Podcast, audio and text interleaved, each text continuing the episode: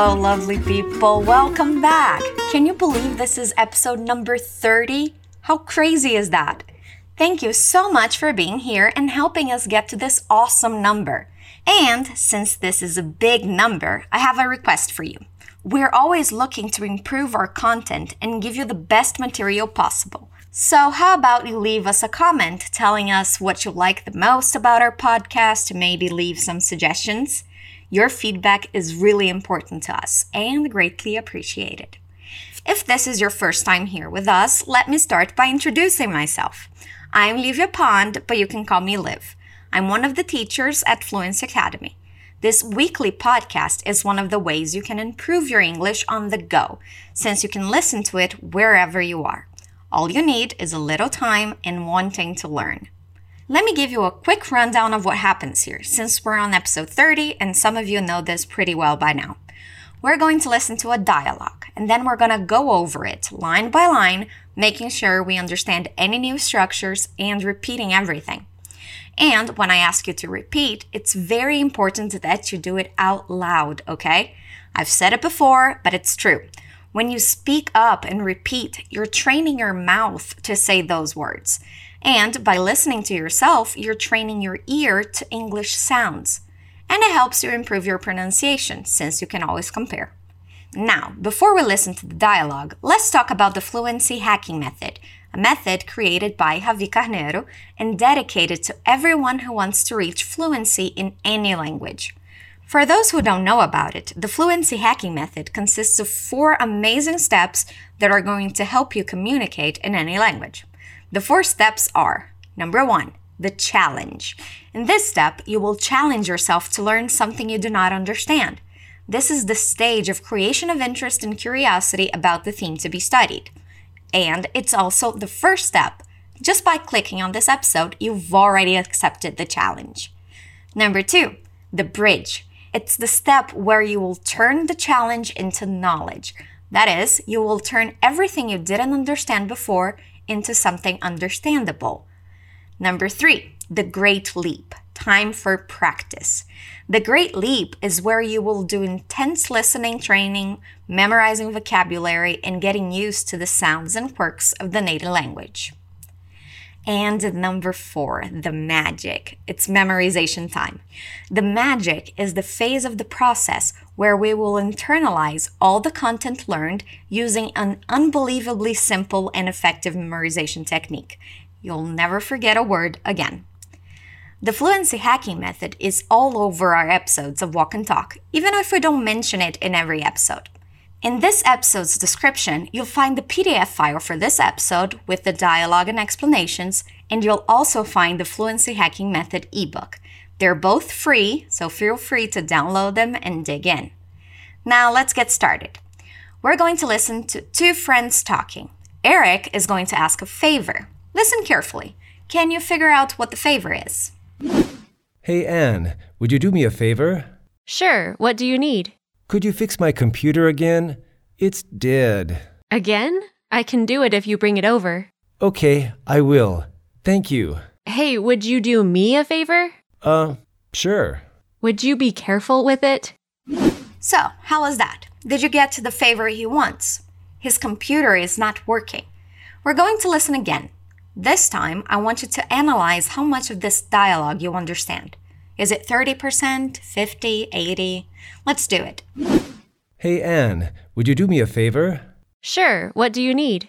Could you fix my computer again? It's dead. Again? I can do it if you bring it over. Okay, I will. Thank you. Hey, would you do me a favor? Uh, sure. Would you be careful with it? Okay, did you get the number? Keep that in mind and we'll check back by the end of this episode. We start with Eric saying, Hey, Anne. Repeat. Hey, Anne.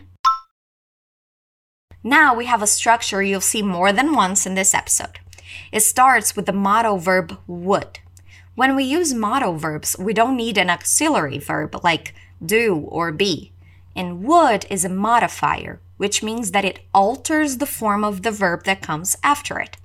When we translate to Portuguese, it adds ia or iria to the end of the verb. So do é fazer. Would do is faria. Work is trabalhar, would work is trabalharia. All good? Repeat. Would you? Would you do? Would you do me a favor? So, in this question, Eric has a favor he needs to ask Anne. The most polite ways to ask someone for something is using modal verbs like would, could, or may, for example. Let's repeat the whole sentence. Would you do me a favor? She answers saying, Sure, what do you need? Sure is a different way of saying of course or absolutely. Repeat, sure. Since he's asking for a favor, she wants to know what that favor is. So she asks, What do you need? Repeat, What do you need? One more time, What do you need? When he says what he needs, he starts the request with another modal verb. This time, he's using could, which can be translated to pode or poderia. Repeat, could. We have a linking sound here. Remember those? They happen when we connect two words in speech, like could you becomes could you. Repeat, could you. Fix my computer again we can easily guess here that there's something wrong with Eric's computer, right? And that Anne is good with computers. And that she's repaired his before. Let's repeat fix my computer again. Fix my computer again. Let's try the whole sentence. Could you fix my computer again? He explains to her the problem with his machine, saying it's dead. In English, we use that expression to say that an electronic device is not working, or it doesn't have battery, it's not turning on, or something like that. Repeat, it's dead. Anne asks, again? Repeat, again? I can do it if you bring it over. Here we have a conditional. Remember those. She's saying she can fix his computer if he takes it to her. Let's repeat the first half of that. I can do it. Now, the second half, the condition. If you bring it over. Repeat. If you bring it over. It here substitutes the word computer twice. Repeat the full sentence. I can do it if you bring it over. Noticed all the linking sounds. Repeat it again. I can do it if you bring it over. Eric answers, Okay, I will. Thank you. Let's repeat. Okay, I will. Thank you. Now, Anne calls to his attention, saying, Hey, repeat, hey. She repeats the first question he asked her to him. Do you remember what it was? It was, Would you do me a favor? Repeat, Would you do me a favor? Eric answers, a little hesitant, Uh, sure. Repeat, Uh, sure. We're on to our last line of dialogue. Anne says, Would you be careful with it? Okay, so she's tired of fixing his computers, apparently.